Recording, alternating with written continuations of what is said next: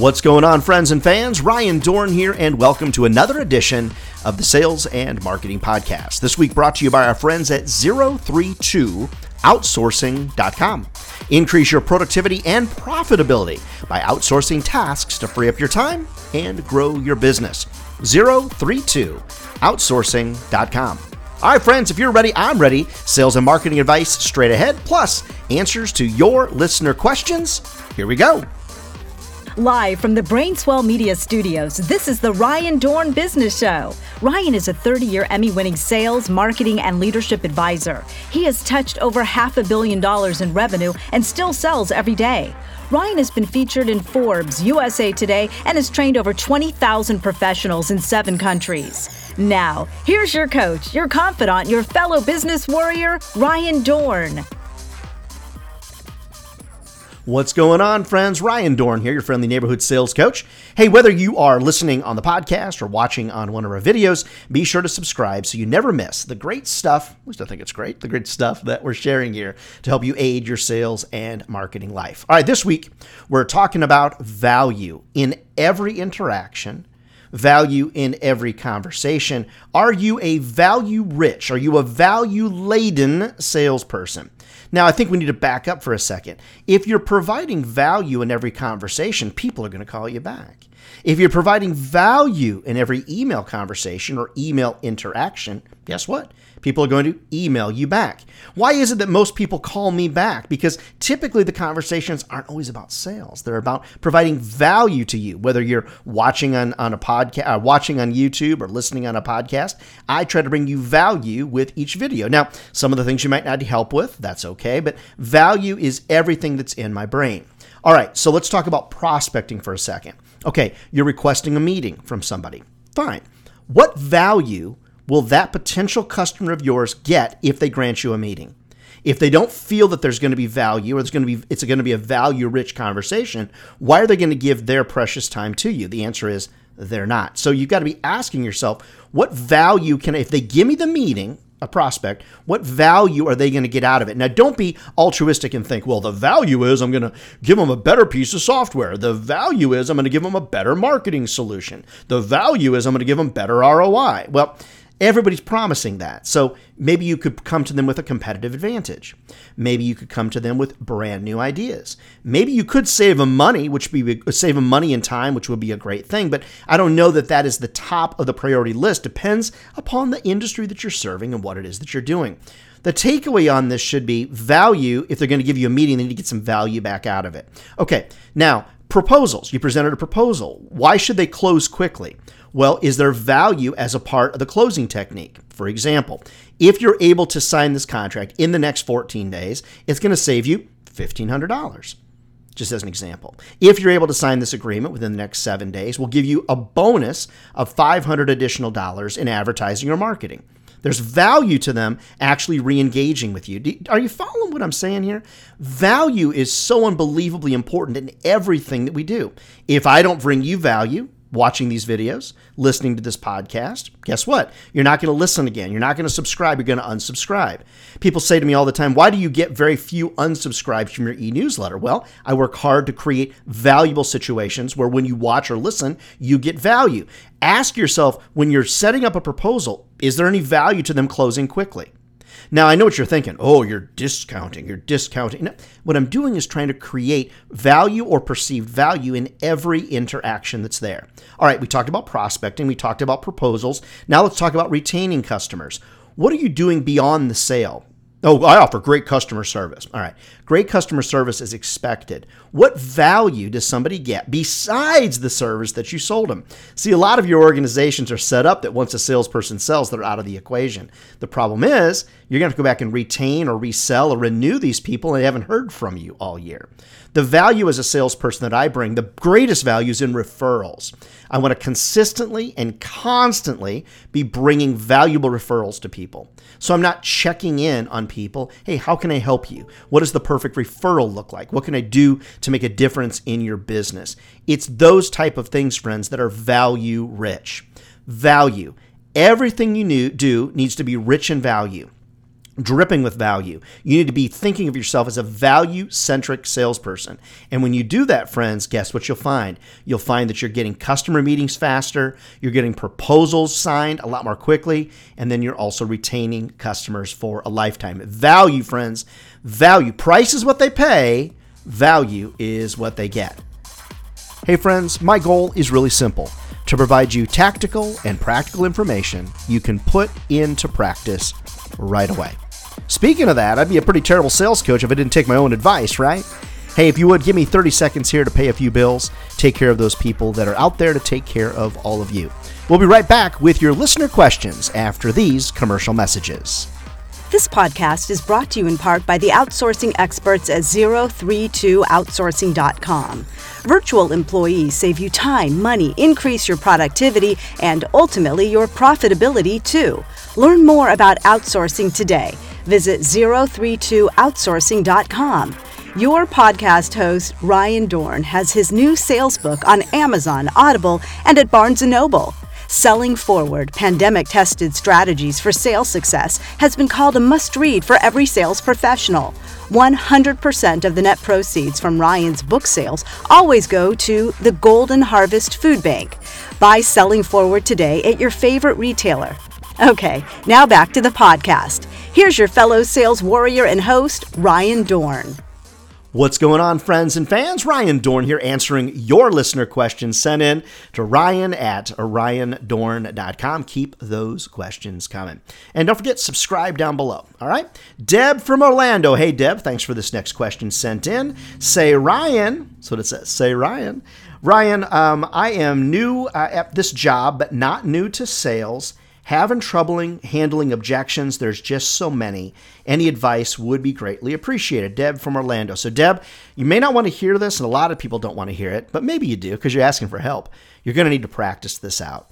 Remember i've said this many times amateurs wing it professionals practice. Okay you want to be a pro? You got to practice. Now, think about this: um, the Tiger Woods, uh, Rory McIlroy, Scotty Scheffler, any of these professional golfers, they could beat most of us with their putter but yet they still hit thousands of golf balls a year because professionals practice and amateurs kind of wing it. So, what I'd encourage you to do is grab 10 index cards. On the front of those index cards, write the objections that you're getting on a very regular basis. Then on the back of the index card, write out what you believe is the best answer. Now, maybe you would work with your business coach or sales coach. Maybe you work with another colleague, your sales manager, or whatever to come up the best reply on the back. Now, remember, in handling objections, one of the worst things you can do is just answer objections flatly back with statistics. It's just pretty boring and it's kind of flat. What I like to use is a good old fashioned uh, sales philosophy of feel, felt, found. So when someone gives me an objection, I'm going to say, uh, you know, I understand exactly how you feel. This particular client felt the same way, feel, felt. And what they found out after working with us is these three or four things. Try not to answer objections with statistics because in an emotional world, people don't want a statistical answer. It kind of bums them out. They'd rather use that feel, felt, found and mention another client you're working with that that used you or your software or your media or whatever to overcome an obstacle or overcome that objection. So I don't know who came up with feel felt found. I feel like it's a Dale Carnegie or Zig Ziglar thing, Brian Tracy thing or whatever. I'll give props to whoever needs to be given props. Old school or not, it just works. So a couple things for you, Deb from Florida. Don't answer with statistics. Have good success stories use feel felt found. Come up with your objection handling uh, postcards or flashcards whatever you want to call them and then practice it out. I think a lot of us just really don't want to practice.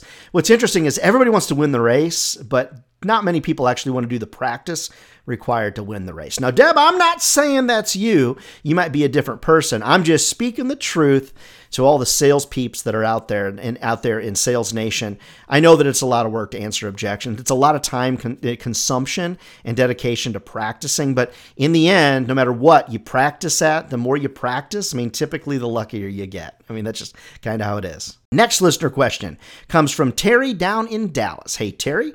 Terry's question is Ryan, simply put, my reps are not meeting their goals. Any advice? What should I do?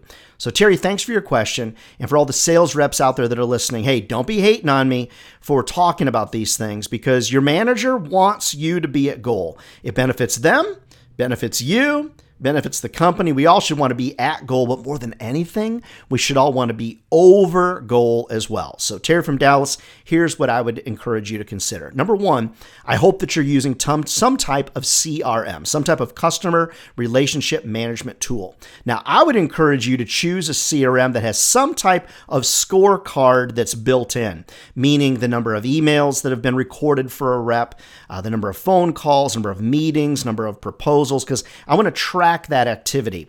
Find somebody in your organization that's a really good seller and then kind of look at their activity. What does it take? What is it taking for them to be successful?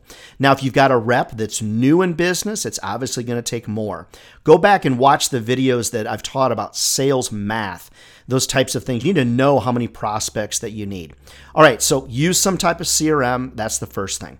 The second thing is incentivizing positive sales behaviors, Terry. So if you need people to be making phone calls, to book meetings, you want to incentivize the positive behavior.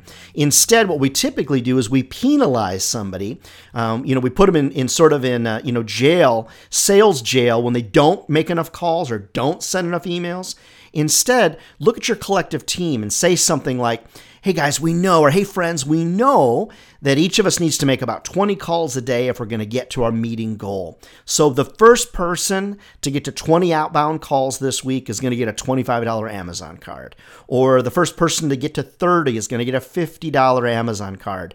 Um, at the end of the week, the person who has the most accurate notes in the CRM is going to get a $25 Amazon card or a $20 Starbucks card or, or whatever it is. Now, I recognize that not everybody likes these type of incentives, but whatever whatever it is, incentivizing positive sales behaviors is something that will benefit you long term.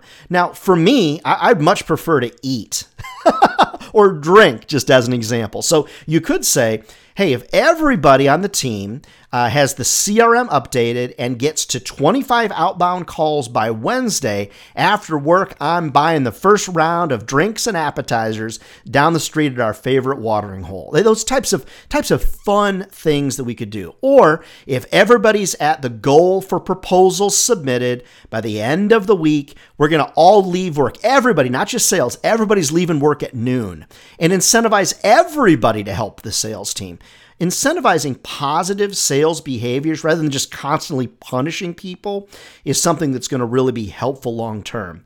The last thing I'd share with you, Terry, is there could be way more than compensation. See, a lot of times we're always thinking in terms of money with salespeople, and I'm not saying money's not important. Hey, I like money just like everybody else.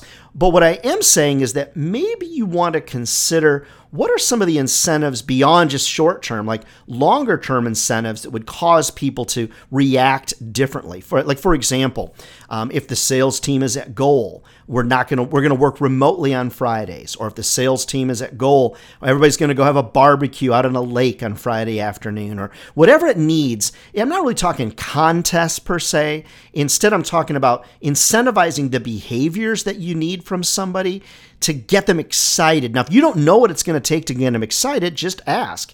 Like, hey, we need to step up our sales game. What would it take to get you guys excited about something? And just ask, and you'll be surprised, Terry, uh, the number of things that people come back with that you never even thought of. For example, I used to give away the prime parking spot, my spot, right outside the front door, to whoever had the most meetings for the week or whoever had the most proposals submitted. I didn't usually base success on total sales because a lot of times that was the exact same person. So think about incentivizing the positive behaviors, Terry, that you need from your sales people. The other thing is, Terry, they may just need more training. You know, who knows? Oh, I know a good trainer that could help you.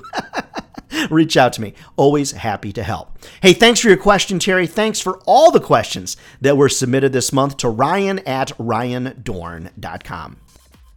And that, friends, is the podcast for this week. We'll see you back here in two weeks. But hey, if you don't press pause or stop or fast forward or whatever, guess what? Another podcast all about sales and marketing will come your way very soon. Ryan Dohrn saying thank you so much. God bless you. Get out there and sell something. If I can be of help, reach out to me, ryandohrn.com. All right, we'll see you in two weeks.